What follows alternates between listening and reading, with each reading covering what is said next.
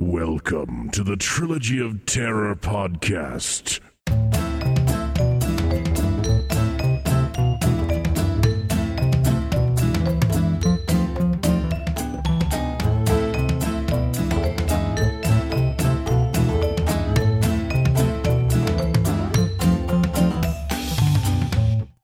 Hello, Gore Blimey here, back again with the Totty, as in Trilogy of Terror interview, and not a reference to my guest, unless you want it to be. It's the second half of my Friday the 13th discussion with Eric from the Hysteria Continues podcast. Last time we covered the original film and part two, so here's the rest of our conversation. It's time to get your yo yo's ready, bounce on your bed while spying on your neighbour, and practice walking on your hands. As we talk Friday the 13th, parts three and four. Okay, we move on now to Friday the 13th, part three, originally, of course, in 3D in the cinemas. Uh, it opens with the closing moments of part two and cuts away from them to show Jason removing the machete from his shoulder and shuffling off. Um, you know, off to cause more mayhem, we assume, for the next 90 minutes. And then what we get is uh, the all new, brand new Harry Manfredini, Han, Harry Manfredini um, discoed up Friday the 13th score. Now, what Uh, do you think of this? Um, I like it. I Oh, think good. It's, Good. I don't think I, I don't think it um it doesn't scream horror movie to me the music, but I do like it. Um.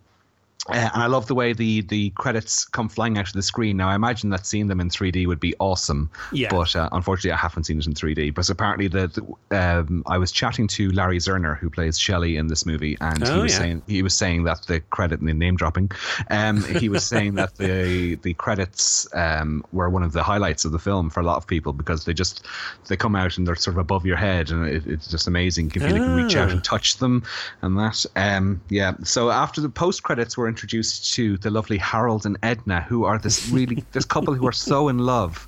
They're really in love, and they own a roadside cafe and uh, supermarket type thing.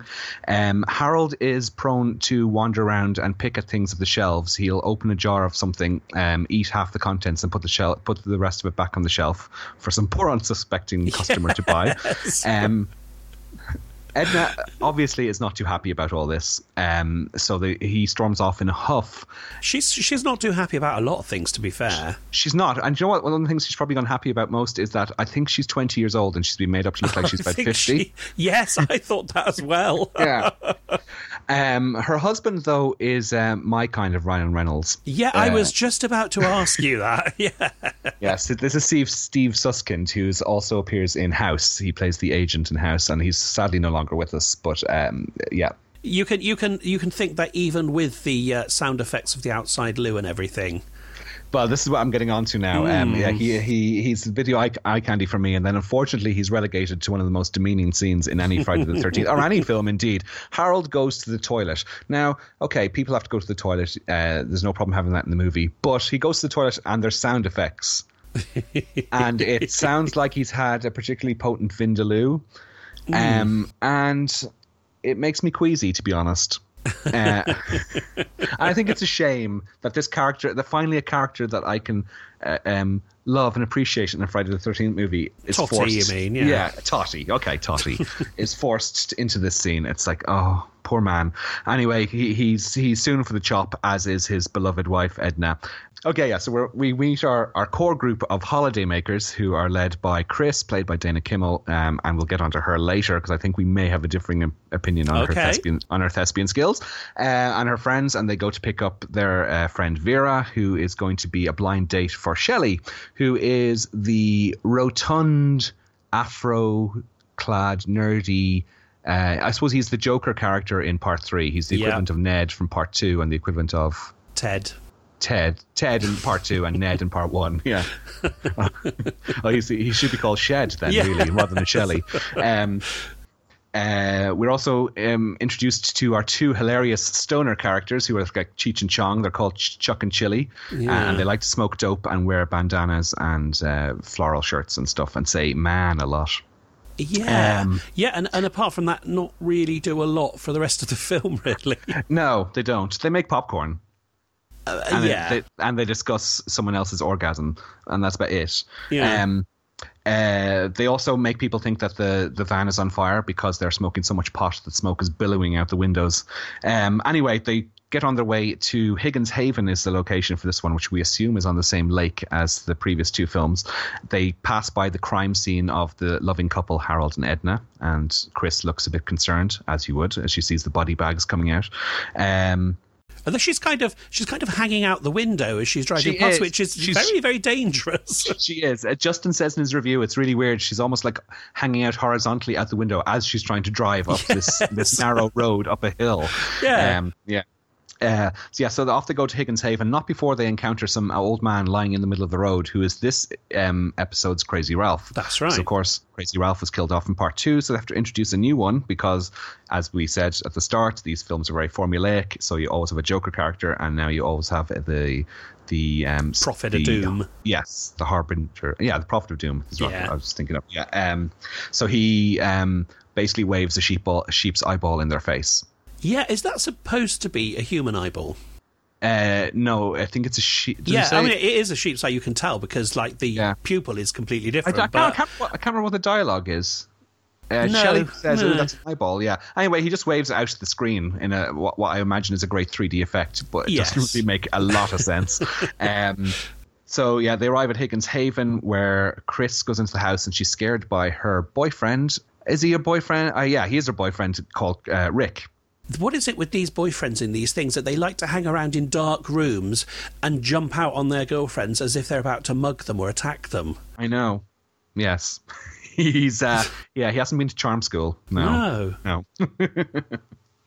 he does get his shirt off though, but um he's no he's no Harold. No, there's just a very strange scene where he's swinging about um, and and uh, you know bringing up the hay, the hay bales and things with no shirt on. It just seems quite gratuitous, but and okay. he, he, he wouldn't strike you as the the beefcake no, of, of the of the of the film. no, That's no. Harold, obviously. Obviously, yes.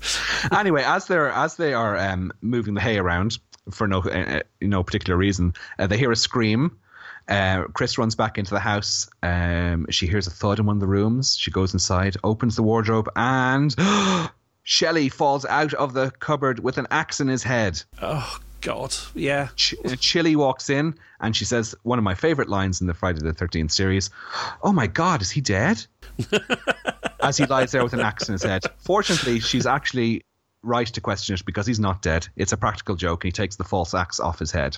And of course, it didn't, doesn't go down too well with the others. Um, it's kind of a silly practical joke to play. Yeah.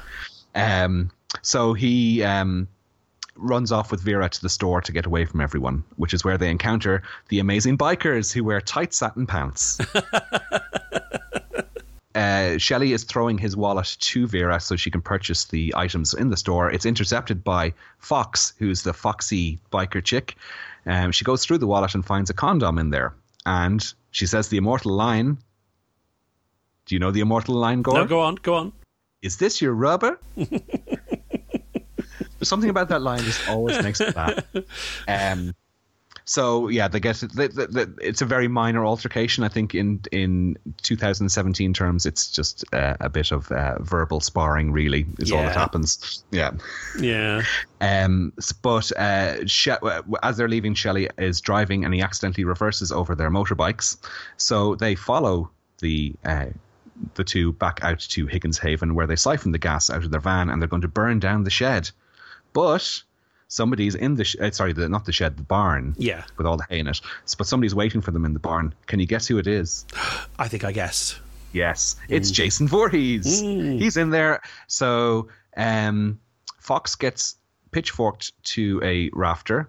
Her friend Loco goes up to find her, and he gets pitchforked in the stomach. Uh, and then, uh, Ch- what's the other I'm just name? thinking of it as well. I can't think what his name is. Yeah. um, I have it down here. Ali. Ali yes.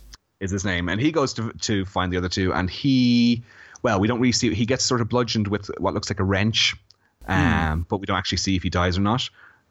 Spoiler alert: he doesn't yet. Then we are into um, various 3D sequences, including yo-yos uh, coming onto the screen. Um, yeah, nothing to do with the story, nothing to do with it, just random things with Yes. yo-yos and popcorn and um, yeah, all and, sorts of juggling- things. and juggling fruit. Yes. Yes. yeah. Why not? Uh, and we get another toilet scene as well, where um, our stoner friend Chuck goes for, I think he goes for a poo as well. Um, I don't. Am I allowed to say poo on your podcast? yeah, yeah. Okay. Um, I said poo earlier. I know, but I, I'm just not sure if you're as childish as we are on the Hysteria Continues. So what you like. okay. So um, uh, this is a scene that's actually very similar to one that happens in part five, um, which had the same screenwriter, where somebody starts shaking the the portaloo or the uh, the outhouse. I think oh, that's right. Was it with a like a corrugated tin loo Yeah. or something? Yeah. Yes. Long time since I've seen it, but I do remember that. Yeah. Yes.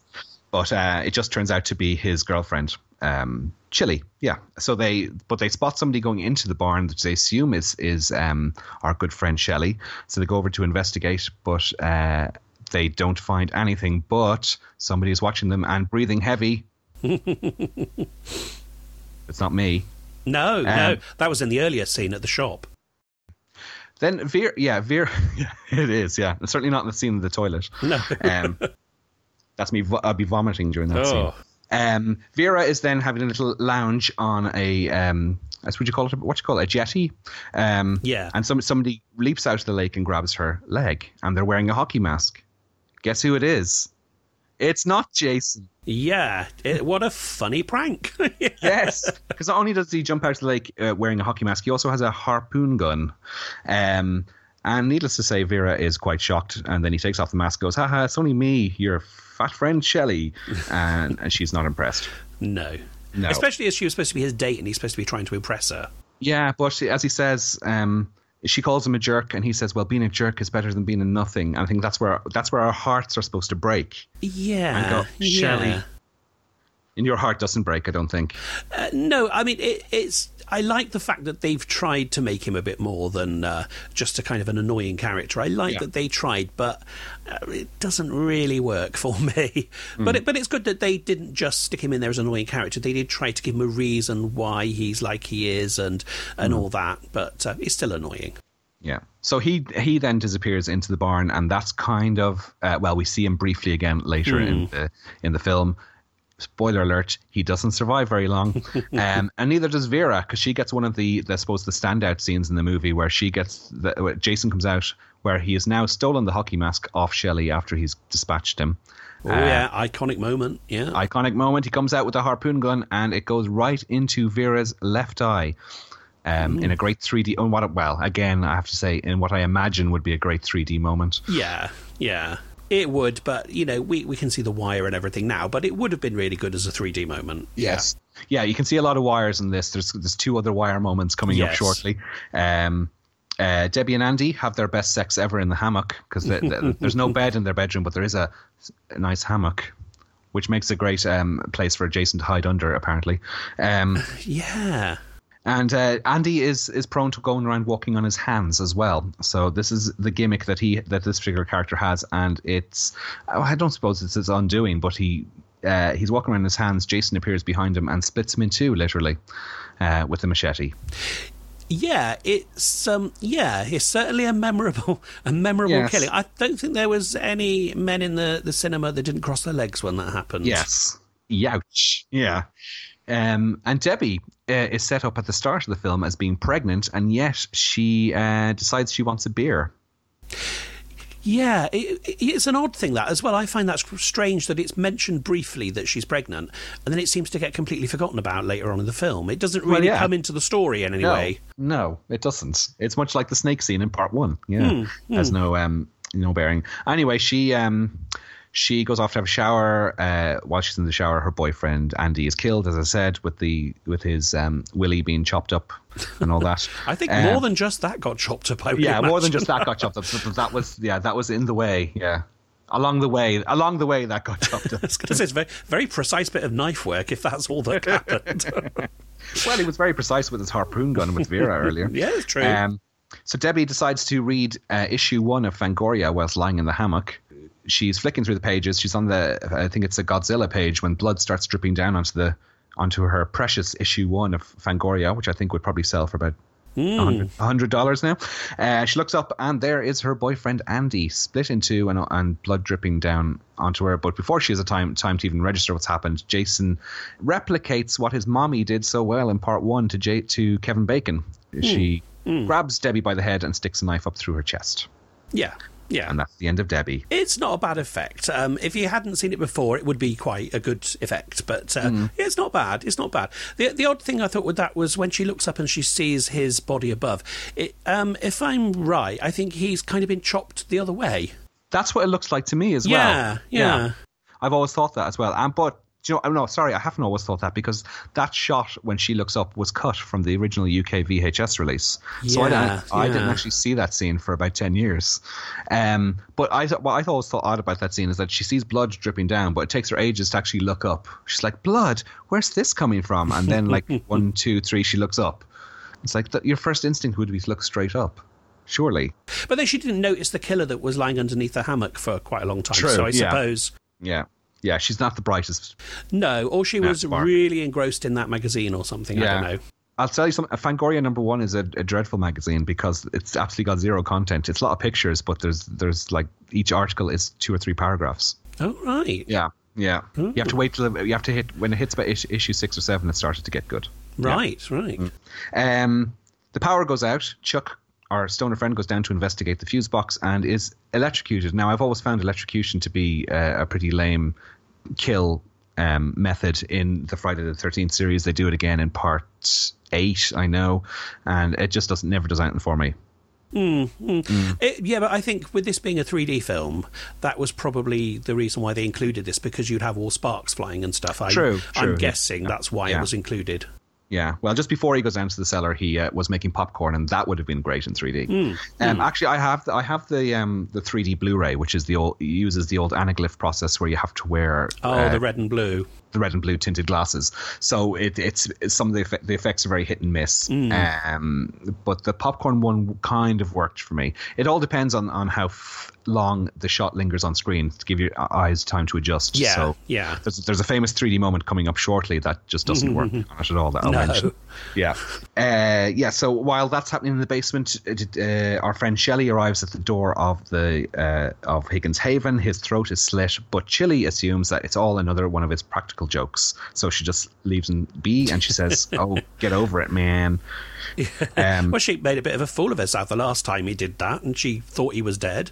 she's about to make an even bigger fool of herself because I know you were talking in the last episode about some of the thespian skills in Friday the Thirteenth Part Three, and I think this the, the actress who plays Chili, I think her name is Rachel Howard. Uh, I think she's the weakest link.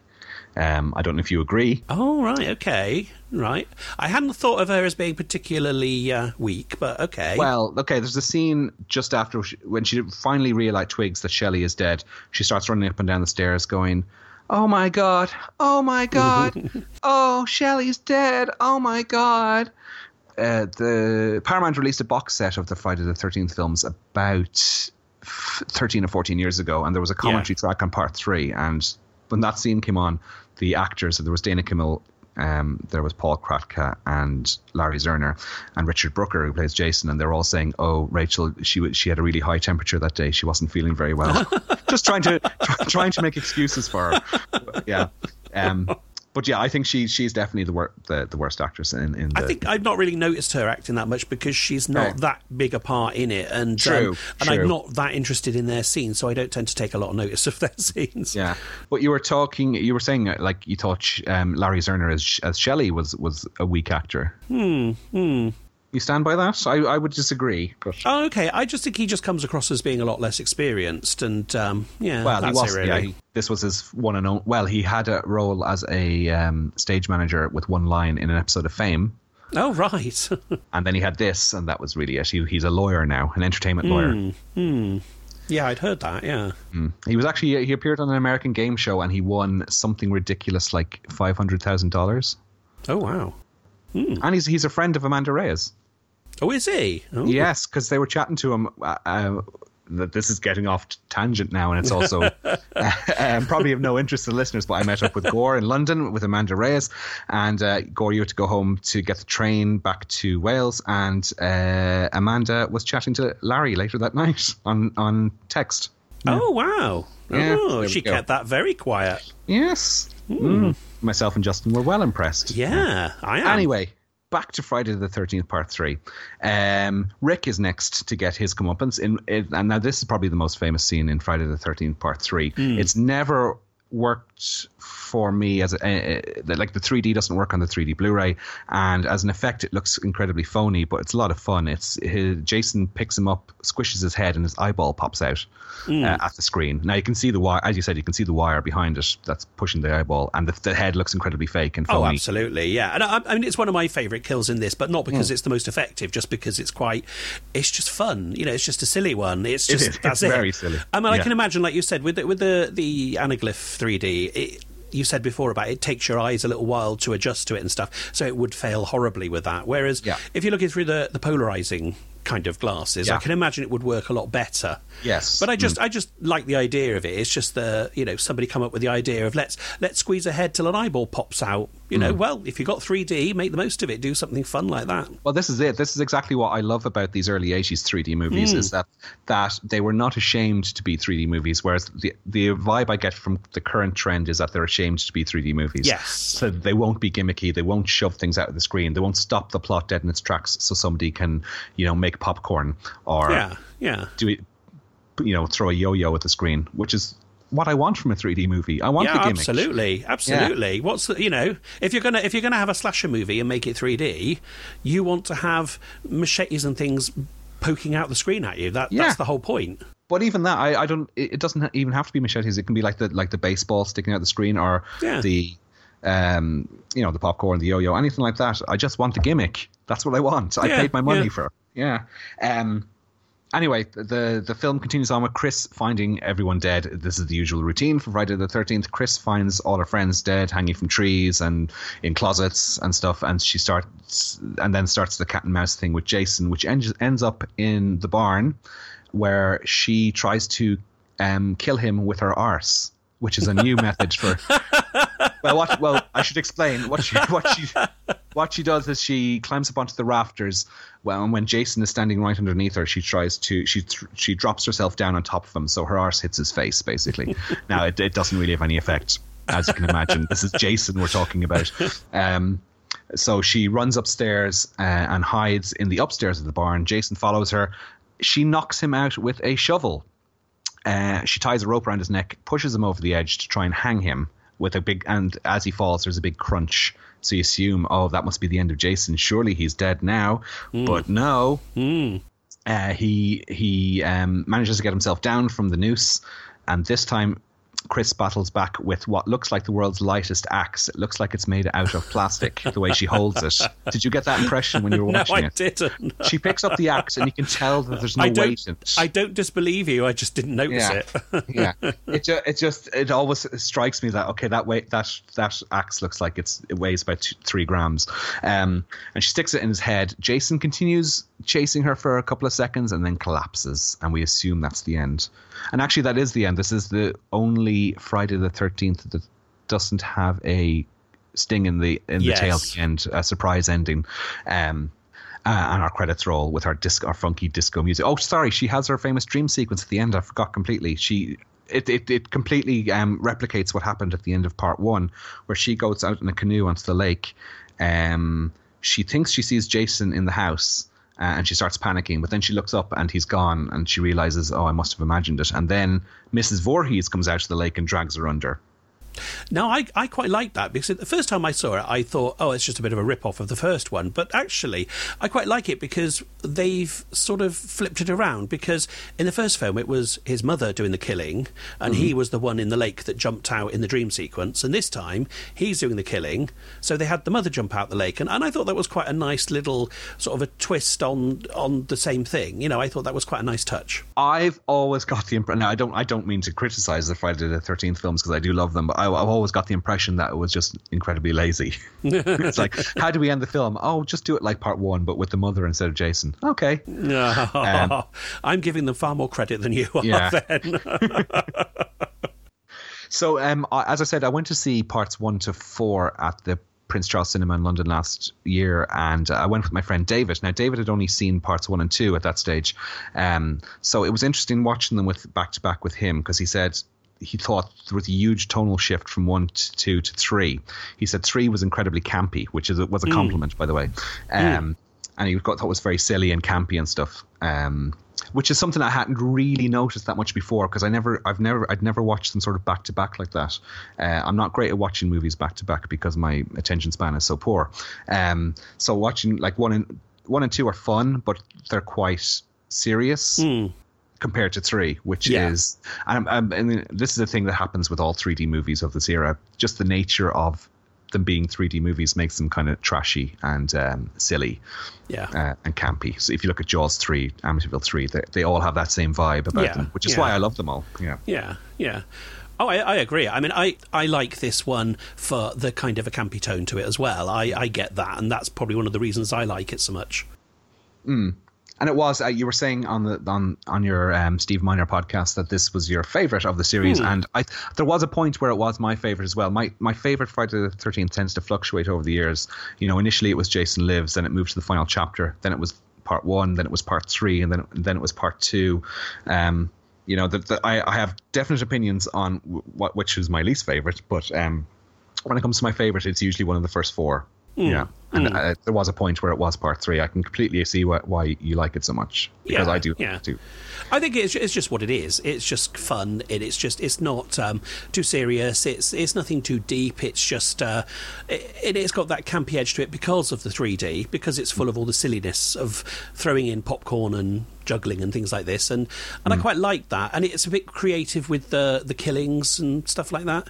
Yeah. Um, yeah. Those are the reasons why I like it. I mean, I would say it's my favourite. A lot of that is also the fact it's the first one I've seen.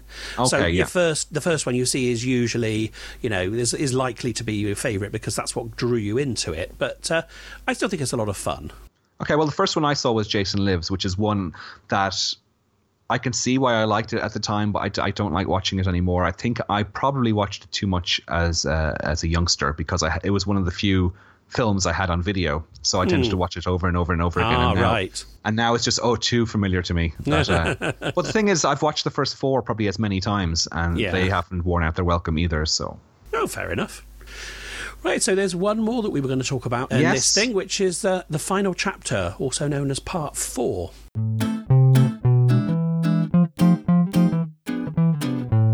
Now, this one started off with a recap, but this time the recap is all three of the previous films. Yes, So, yeah, interesting. Although- framed framed by the campfire sequence from part two. Yes, Yeah. yes. Although I did notice not very many clips from part three, but yeah, they're all Hmm. there's three films That are in is- there anyway. That is strange. I noticed that as well. Um, I think I suppose in terms of storyline, the first two have got more of the story to them, whereas three is just a sort of a fun. a re- and it's kind of a retread of two. It doesn't. It doesn't sit. Yeah. Yeah, and the other thing as well with this is the logo. This time, um, when the logo appears, it explodes into flames. Yeah, but they've changed the logo as well because Oh, yes. one, one, two, and three used the sort of the, the blocky three-dimensional Friday the Thirteenth logo, whereas this one is an image of the ma- uh, hockey mask with Friday the Thirteenth written kind of in blood on it. But I do That's love the way I love the way it explodes, though. It's yes, awesome. I like that they keep that kind of. They bring on the, the the title and something happens to it. I quite like that. Yes, and that's something they continue to do. Yeah. Yeah, yeah. So I mean, we start off. It it's goes from the the end of the the previous one. So we've got um, the bodies being taken out and so on. When the they take the body of Jason into the hospital, I noticed that there's a very very brief glimpse of someone who looks like they might be Chris from the previous film being hugged by an older woman. So I presume that was kind of added there to have a I little never, bit of a link. I never, I never twigged it was Chris. I, I, I just assumed it was relatives of a victim from either parts Hmm. two or three. Because uh, sorry, parts two, three, and four all take place on consecutive days. So this Yeah. really is probably this is probably Sunday the fifteenth, really, rather than Friday the thirteenth. But um, yeah, so I always imagined that those people hugging in the waiting room were were just relatives. I didn't think of it possibly being Chris. I must look back. Yeah. Yeah, it just crossed my mind. But looking at, it, I, I rewound and had another look. But it's uh, you, they deliberately don't show the person's face, and she's got kind of a brown hair with a sort of a perm, long permed hair sort of a thing. So it looks a bit like her. I'm not saying it's the same actress. It's just Sounds like Jon Bon Jovi you're describing.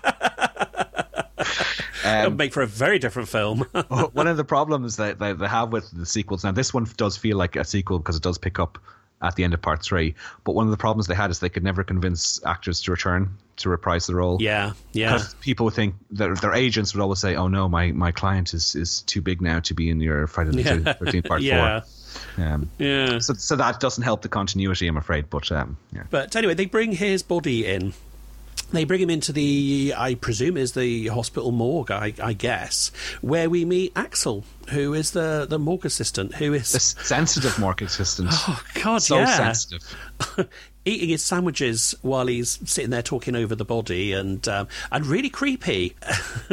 so he chats up a nurse and everything. What I like is that when the nurse actually, she actually falls for his charms and goes to his office or whatever, um, and there's like aerobics playing on the television. Well, it, well. It, it's not really aerobics. It's basically a woman in a, a black swimsuit that's kind of jumping up and down.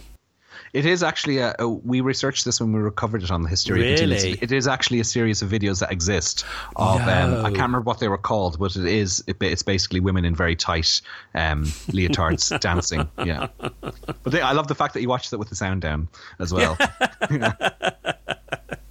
But yeah, so not only does he eat his sandwiches in front of the, the dead bodies in there, he starts snogging this nurse right next to it as well. So they they end up kind of lying on a, a, a trolley right next to uh, Jason's. And they, and they know they're on a trolley right next to Jason because mm. there's a news report on the telly that says he, the body of the killer is now in Wessex County Morgue. And Axel goes, Oh, that's you. They're talking about Buddy.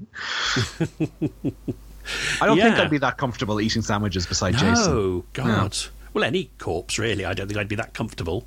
Yeah, especially not him.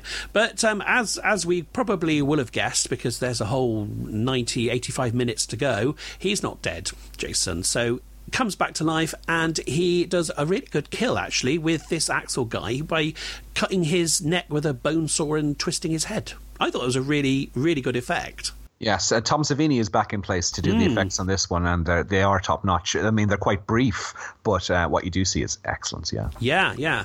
This was really kind of you know, yeah, hard to watch that one. It works really well, and then the nurse gets offed as well with a. I think is it a scalpel? He sticks a scalpel. Yeah, he sticks a scalpel in, and the nurse is called um, Nurse R. Morgan, which is a, a throwback to part one. Do you know how? Oh no, go on. Because Annie, the the the, the cook who gets her throat slit in the woods, that actress's name is Robbi Morgan. So oh. this is Nurse R. Morgan. Is kind of a, a, tribute to the first victim. Well, it's Aww. not the first victim because there's the two teenagers beforehand. Yeah, but. yeah, but the first character we know that. Yeah. Yeah. Oh, that's quite nice. I like that. And we also get to meet um, Tommy Jarvis and his family. So we get Mum, Mrs. Jarvis, Tommy Jarvis, who's the young boy, who's also big into horror and sci fi and makes rubber masks and things. And he's inherited Adrienne King's hair from part one. he has, yes. Very true. In fact, his, his mum says at one point to him, go and get a haircut. Yeah. And I did wonder, actually, not that, I did wonder if that was a kind of a, a, a little nod to what happens later in the, the film. Yes, yes. Can I tell you something about that scene?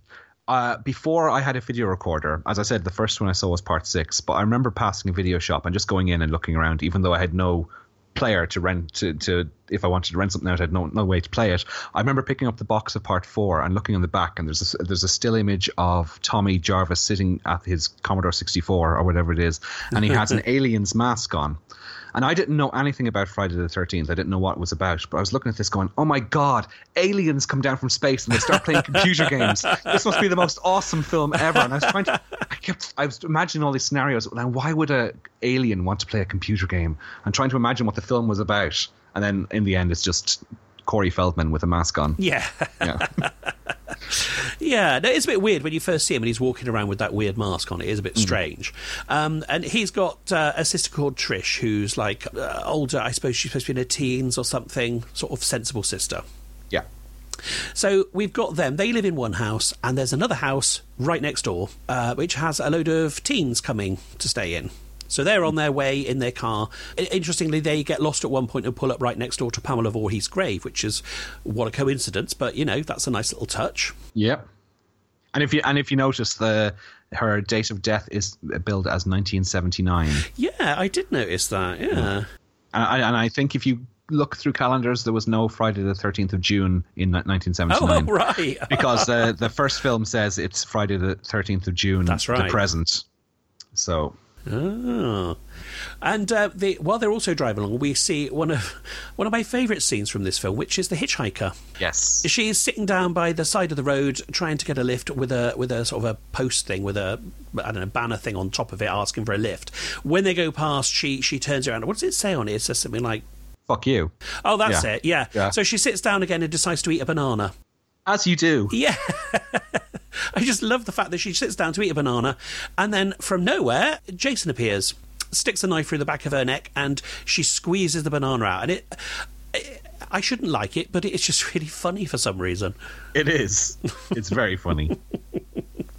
but here's the thing. Um, as I said, my friend David was saying about the tonal shift between one and two and part three. He said then he, he was surprised at how dark four became. Now, it, it's funny that we're laughing at the, the hitchhiker scene, but um, I could see where he was coming from. Part four does have a much darker tone Yeah, um, yeah. to part three.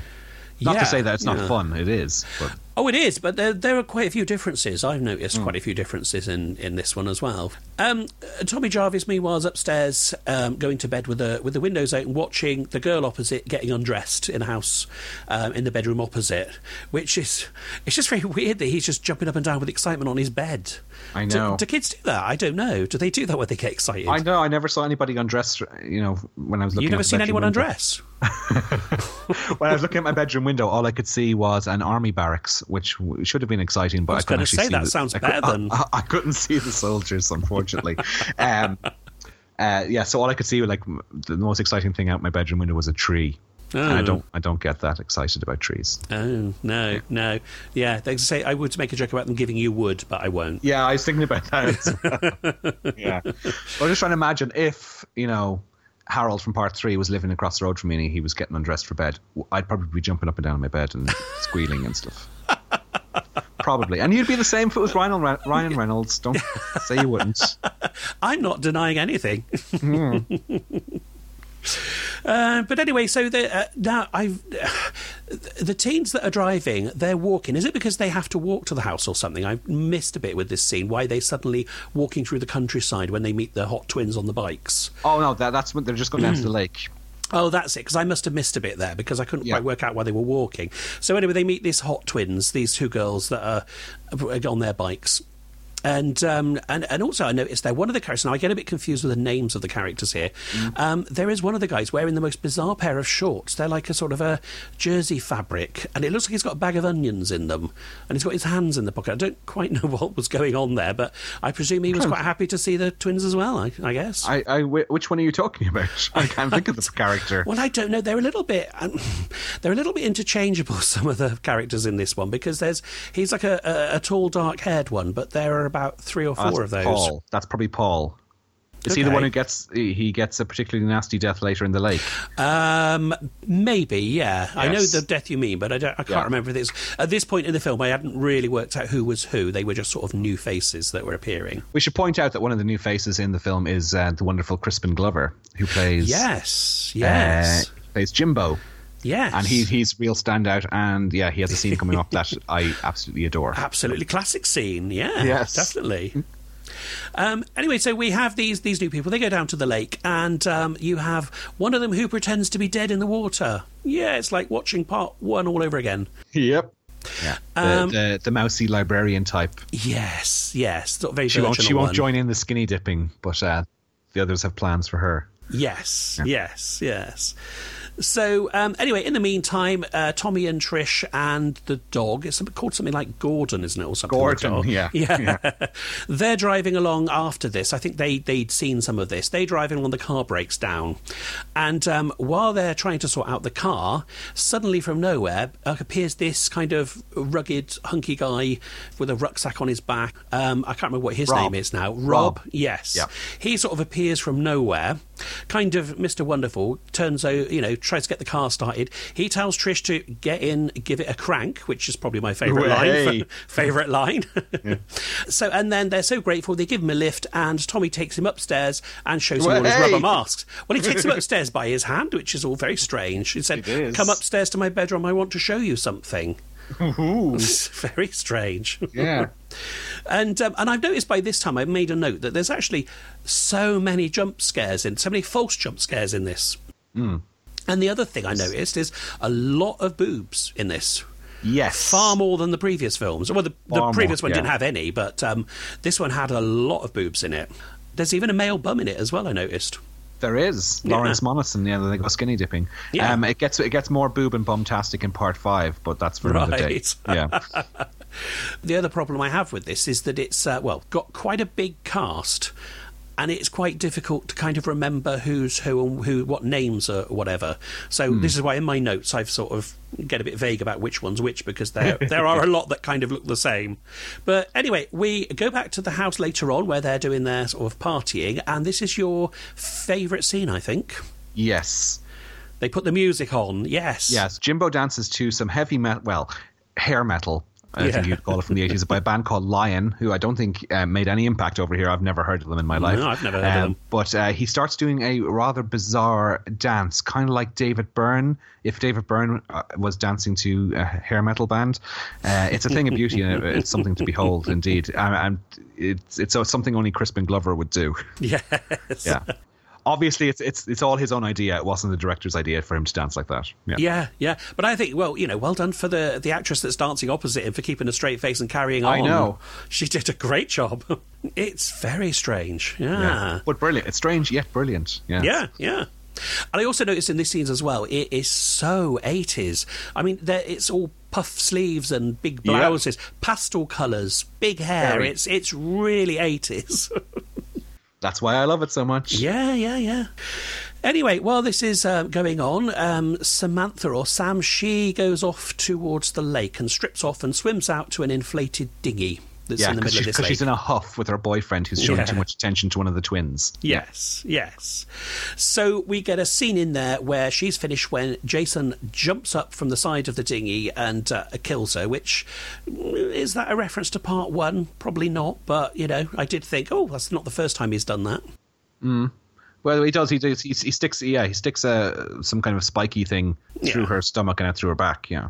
Yeah, that comes up from underneath, like um, well, like in part one and part three, I suppose. But uh, Comes yeah. up from underneath. Sounds a bit rude as well.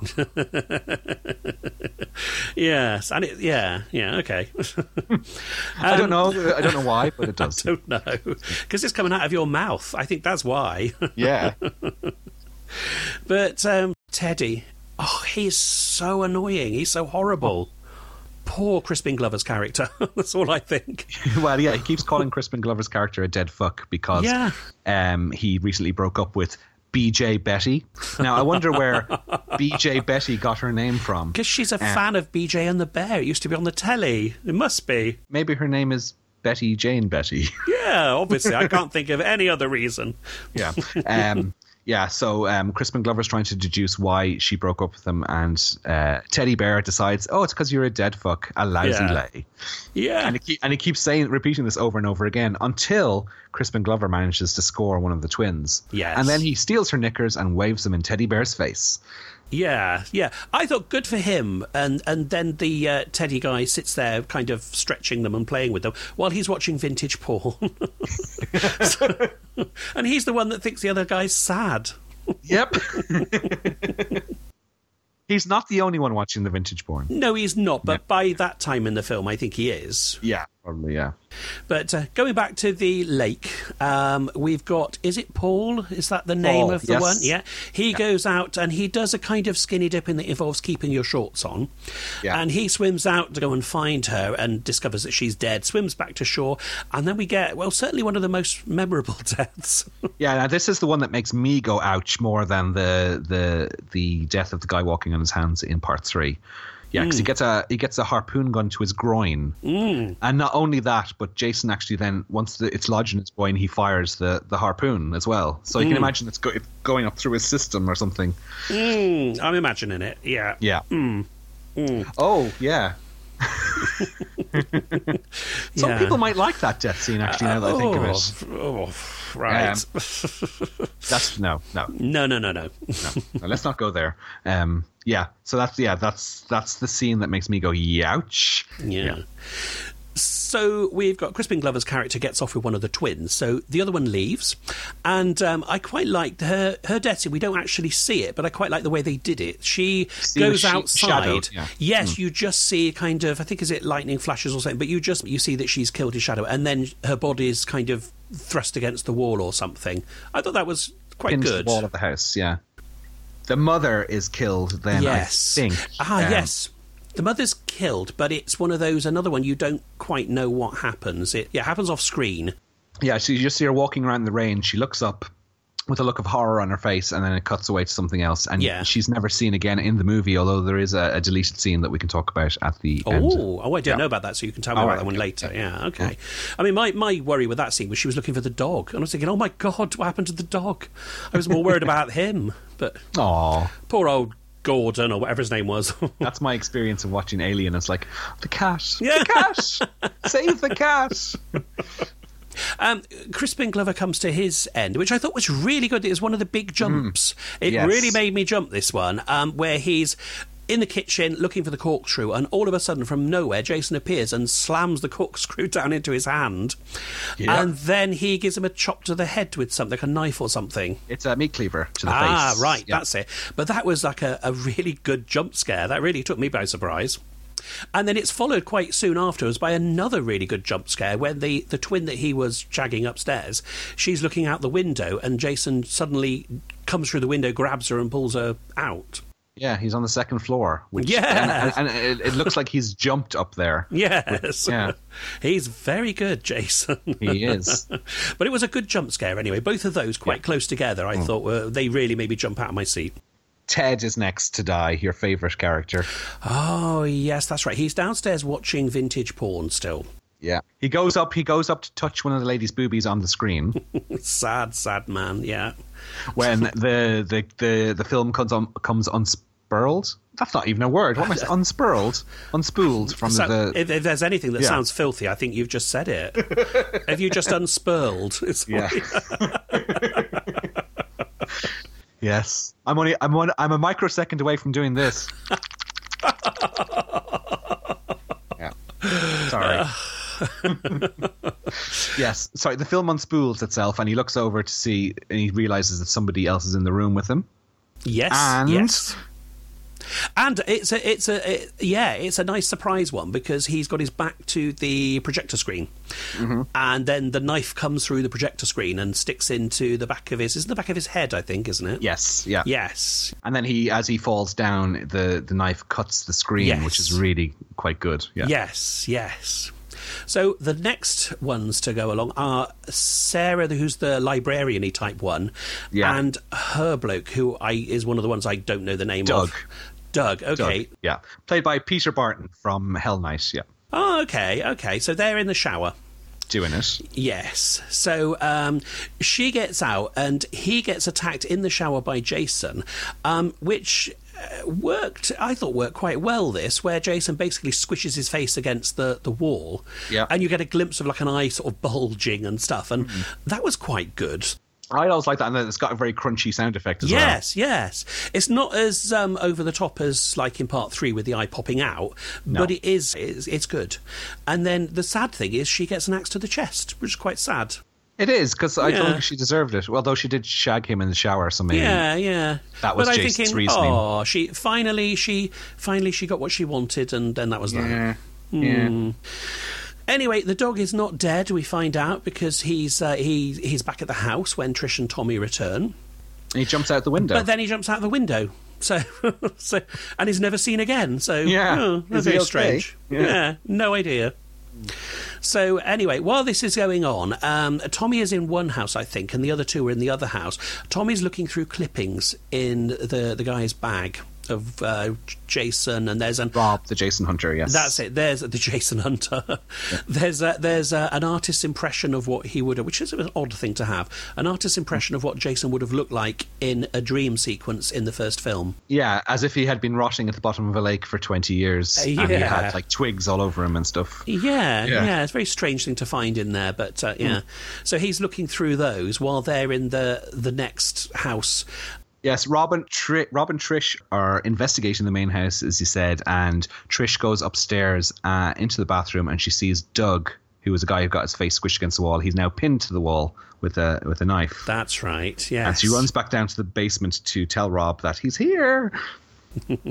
and then Jason attacks him in Yes. the cellar. And as you do when you're being attacked by Jason, Rob says, "Oh my God, he's killing me! He's killing me!" Award-winning dialogue. Uh, Yeah. That is, is that wasn't that a line in Troll Two? It could be. Oh, It's- something like that. Yeah. Yeah, there is a very similar line, I'm Yeah. sure, in Troll Two. Something like they're eating her, and Oh, then they're that's going to eat me. Yes, Yeah. yes. Something something very similar. Yeah. so anyway, um, he, uh, yeah, so he's attacked by Jason in the cellar, and in the meantime, she's trying to get out, and she keeps finding bodies at the en- exits. Yeah, and she won't step over them. No, which is frustrating. No, Yes. although I quite like the idea that Crispin Glover's character they kind of nailed him. Jason has sort of nailed him to the door frame. Yes, nailed his was- hands in a crucifixion type way. Yes, yeah. that's right. But what I thought was really good is that a bit later, Jason goes to go out that door and just kind of grabs him and just pulls him. And you see the hands rip. Yeah, it's like a yeah. ooh moment when you watch it. ooh. Yes. Anyway, so um, the hunt this the what's his name Rob the Jason Hunter guy. Yeah. he gets thrown through a window, which reminds me a bit of Brenda from Part One. and uh, Rick from part three gets thrown through a window as well. yes, it's a recurring And thing. it's, uh, yeah, it happens in part five as well. Ah. Yeah. And um, there's also a strange moment where Jason breaks through a door panel.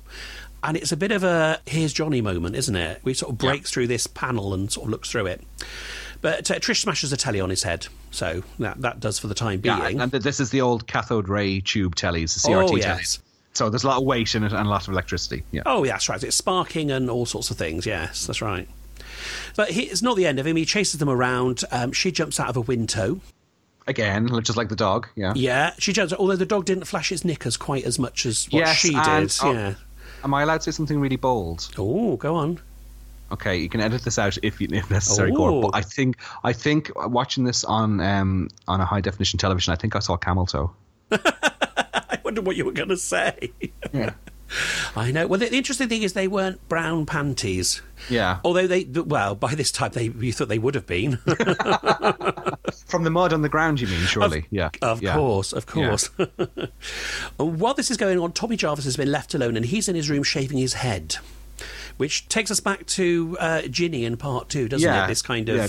Totally impractical ways of fighting serial killers. Yeah, yes, yes. Let's look at this um, artist's impression of a character from a dream and just make ourselves look like that. Yeah, but he didn't have twigs in his head. No.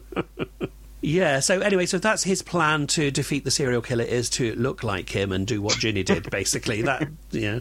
Trish swings the machete round and cuts the mask off, so we get our, uh, towards the end of the film, we always get a, a glimpse of Jason's Yes. face. It's a bit of a shock. Um, Tommy picks up the machete, swings it, hits him smack into the head, and then there's like the real big effect of the whole film when Jason falls and his head slides slowly down the machete blade. Yes, another effect that was censored from the original VHS release. Ah, see, Yeah. now I'm remembering. I saw this when it was at the the cinema, Okay. and I remember being really impressed by this final, really disgusted and shocked by it, but really impressed by it at the same time. It is really effective. yeah. Mm. But it's not the end because we the ha- we see his hand twitching, but Tommy Jarvis suddenly picks up the machete and starts laying into him really, really hard, saying "Die, die, die."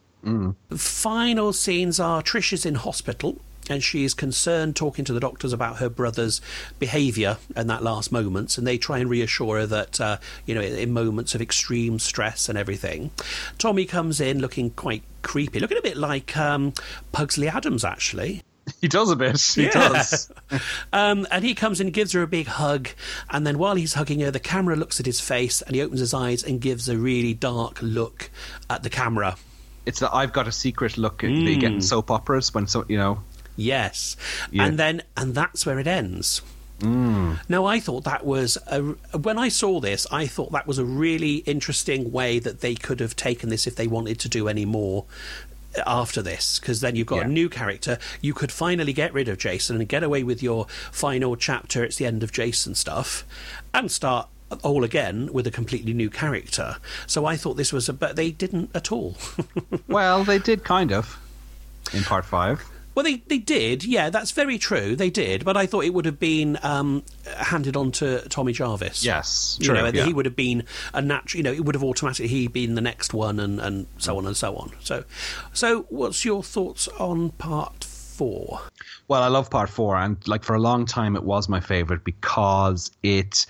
Uh, it's directed by Joseph Zito, and I think he does an, a, a brilliant job because he's mainly went on to do action movies, uh, you know, Dolph Lundgren type stuff. Uh, so the action's handled really well. I think like they they perfected the the formula to the nth degree for, for this entry, and I think I thought at the time it sort of encapsulated everything. You were saying this about part three. You thought it it ca- encapsulated the essence of all of what Friday the Thirteenth is, and that, that for me was what the final chapter was. It was teenagers in a house, great special effects, lots of action, lots of fun, a bit of jokes, um, someone's bottom.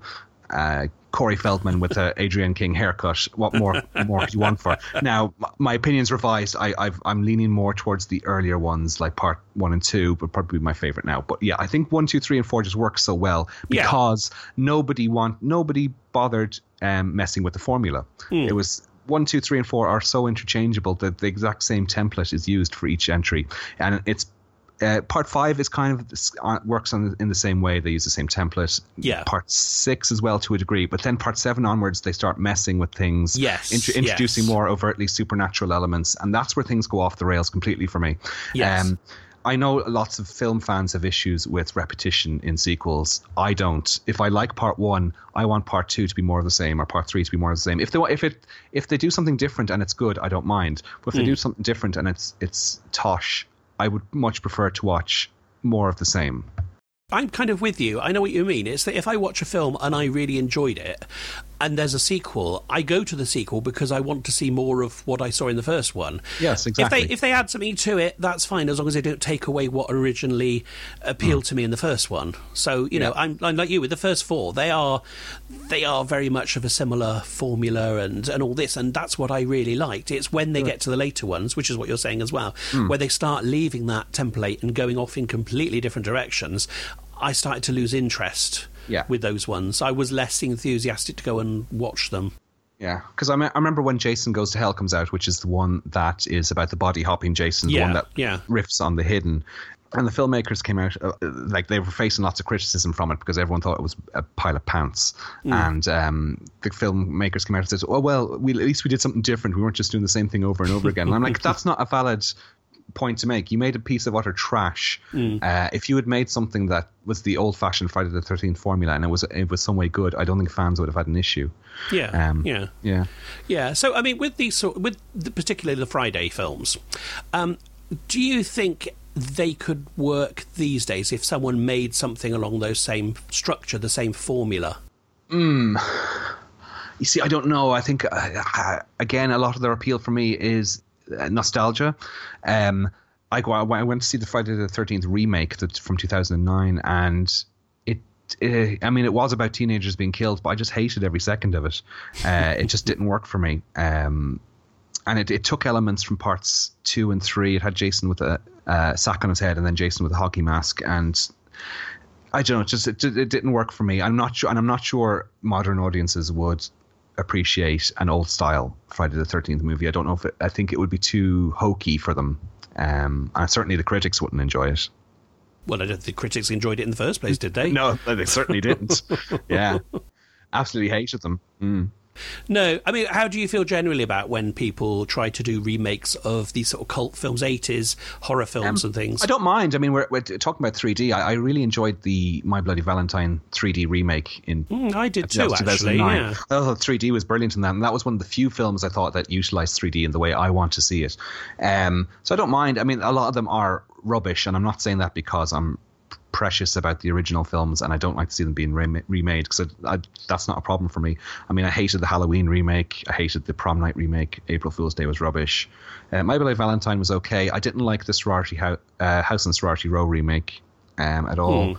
Uh, I don't mind them rebooting them at all if they're good, but nine times out of ten they aren't. Uh, I think just uh, modern horror films a lot of the time just aren't for me.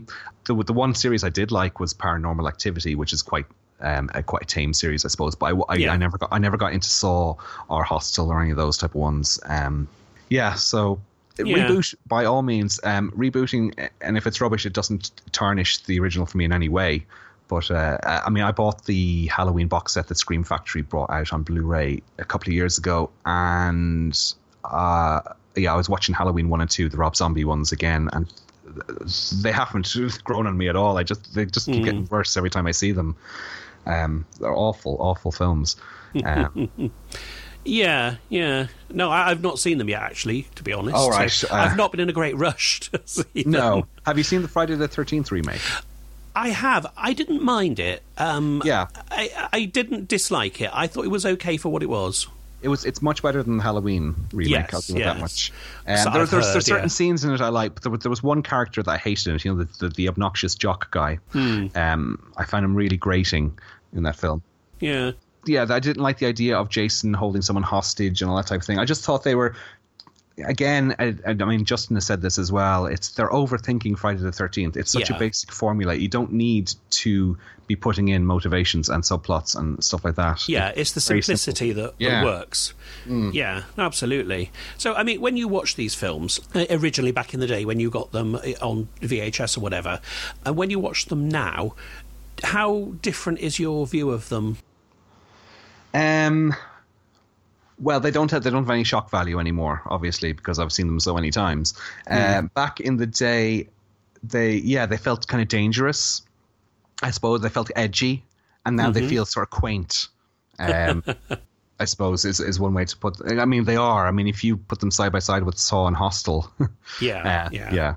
yeah. Um, I, st- I, I mean, I, I'm very, very fond of them. And again, part of it is because I enjoy the movies, and part of it is because I'm in a bit of a nostalgia buff, which Yeah. is which is why I love Toyah um, so much. You and like Kaj- old things, yeah. and Kajagoogoo, and I, I, I, do, I do like old things, yes. um, and my appreciation grew like as they came out in various digital formats, and I could finally see them in widescreen and see them uncut. Because as I Yeah. said, like, particularly three, four, and five were had huge chunks missing from them on the original VHS release. And I was too. Uh, by the time I got into horror. They'd been and gone in the cinema. Uh, I, I, as I said, I jumped on the Friday the Thirteenth bandwagon just as Jason Lives came out on video, and that was the last one that got released in cinemas over here until uh, Jason versus or Freddy versus Jason. Um, so I, I didn't get to see any of them theatrically, which I, you know, which was a shame. I would lo- I would have loved to have been there sort of opening day for all of them. Um, Yeah, I think I was lucky I saw three, four, and five theatrically. But then, as I said, as it went later, I was less. They weren't released theatrically anyway, the later ones, but I was in less of a rush to go and get them from the, the video shop. You know, as they got further and further away from the formula. Um, how, how has your has your opinion uh, increased? Have you, grown more fond of the films as the years have gone on, or are you finding them less interesting now, twenty no, years on? No, no, not. It's different. I think is that I used to watch them uh, very similar to what you're saying. Actually, I used to watch them because there was something exciting about them, and and you know the the way that they they'd make you jump and they'd build up tension and all that. So I'd watch them as what they were meant to be at the time. Whereas now, now I'm older and I've seen so many other horror films. They don't scare me, but it's the there's definitely a nostalgia thing to them, and I just mm. find them quite fun. They're predictable, but in a kind of a comforting way. If that's comforting's a wrong word if you think about it. It's No, to I do with people being. Yeah. maimed and Yeah. killed, but there's something very familiar about them that I quite like, and it, you know what you're getting. yeah, the films don't disturb. They're they are they're not designed to to be disturbing films. Like No. I, I, when people know I'm a horror fan, they assume I'm into like watching people being tortured and all that type of thing. I don't like. Ex- I've said this before, and Hysteria Continues. I don't like what's known as extreme horror. So that French new wave of films like Inside and Martyrs and stuff like that. Not really my cup of tea at all. I prefer sort of the safer end of horror, things like this, uh, Nightmare on Elm Street, Halloween, Evil Dead, all that type of stuff. Um, yeah, w- one thing I will say about Friday the 13th Part 3 is that one memory I have of watching this back in the 80s was the second VCR we got in the house had the ability to watch things in reverse at the same speed as as going forwards. Right. So so I watched all 90 minutes of Friday the 13th Part 3 in reverse. Now it it wouldn't play any sound. It was just completely silent, but I just I just liked the idea of people being killed in reverse or something. It was, it was something weird.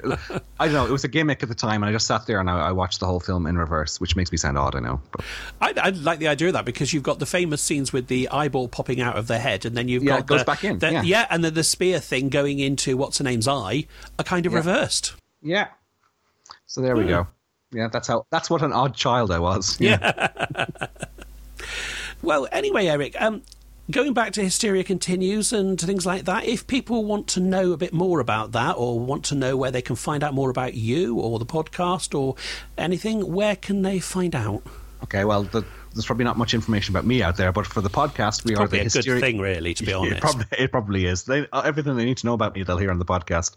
I like Toyah and horror movies. There's, I'm, I'm really kind of two dimensional that way, unlike Friday the 13th Part 3. Um, but yeah, we're the Hysteria Continues on Facebook. And you can find our podcast on iTunes. I think we're up to 130 episodes or something. We're recording our new episode tomorrow morning, which is going to be for um, Alice Sweet Alice, the 1977 Alfred Sole movie, also known as Communion. Um, we are, uh, yeah, coming up on, as I said, two commentary tracks coming up on Arrow releases one for Madhouse and one for The Slayer, both uh, ex video nasties. Yeah, yeah. Um, Excellent. So that's where you'll that's where you'll find us all. Yeah. Brilliant. Well, thank you so much for joining me and talking with me for this. Thank you. It was a pleasure. Ah, it's it's great been fun. brilliant talking to you. Yeah. Um, I've had a lot of fun anyway. so, well, take care and uh, thanks again, Eric. Thank you. Well, I hope you enjoyed our conversation as much as I did at the time. I'll be back with the next director episode soon when I'll be looking at Pete Walker and his films The Flesh and Blood Show, House of Whipcord, and Frightmare or Cover Up.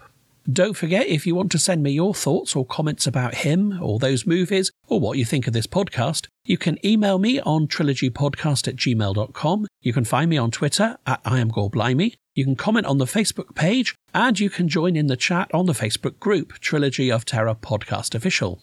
And if you enjoy the podcast and have a few minutes, you could make me happy by leaving a short review on iTunes, or Apple Podcasts as it's called now. Special thanks again to Eric for joining me. Thanks to Kevin MacLeod at Incompetech.com for the music, The Show Must Be Go. Thanks to StrangerDeadly.com for giving this podcast a home. And saving the best till last, thank you for listening and keeping me busy and off the streets. Till next time, bye. Don't forget to visit and like the Facebook page. Follow us on Twitter at I am Gore Blimey. Or email us at trilogypodcast at gmail.com.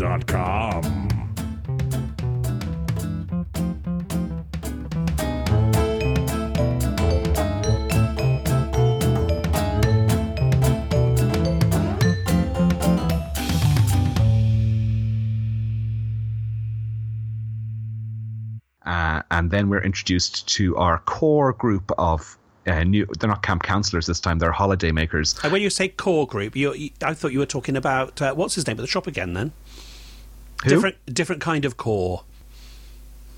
I don't follow. Never mind. I'm going to edit that out. I meant core as in C O R, not C O R E. Oh right. Yeah, that died to death, didn't it? God. Sorry. Oops. Serves me right for cutting you off mid flow.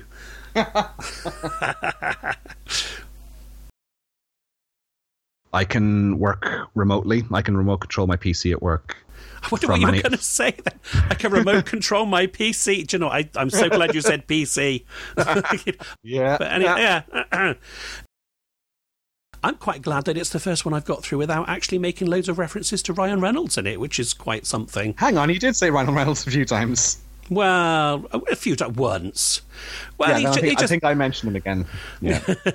well, yeah, he's just one of those one of those people that has a certain charisma and a certain style, and I'm just hoping one day he'll just rub off on me. You're totally like Justin. Um, I, I'm assuming Justin loves Ryan, Ryan Reynolds as well. I don't know, probably. Yeah, and I'm, I'm just looking at pictures of him topless here on Google, and yeah, Justin. Justin would love him. Yeah. Oh, I thought you're Justin topless on Google. I'm thinking, what on earth are you No, looking at? no, Ri- I'm looking at Ryan, Ryan Reynolds topless on Google, and I'm going, Thinking too much information. No, I've still yet to recover from the uh, Deadpool. Um, yeah, there's a Deadpool. There's a there's a scene in Deadpool where he has a naked fight scene where it's actually apparently is all him, and Oh, uh, right. yeah, my pause button has never been the same since. "Oh, I have that with a long Good Friday." Oh, really? There's a shower scene with Bob at the end. Oh God! it's one of those things where you, if you had a VHS um, tape of it, you put it in, and all of a sudden you go. Yeah. At that point, it's really worn. Somebody's been watching this one or not? Yeah. It seems to have got all hot and worn. Yeah.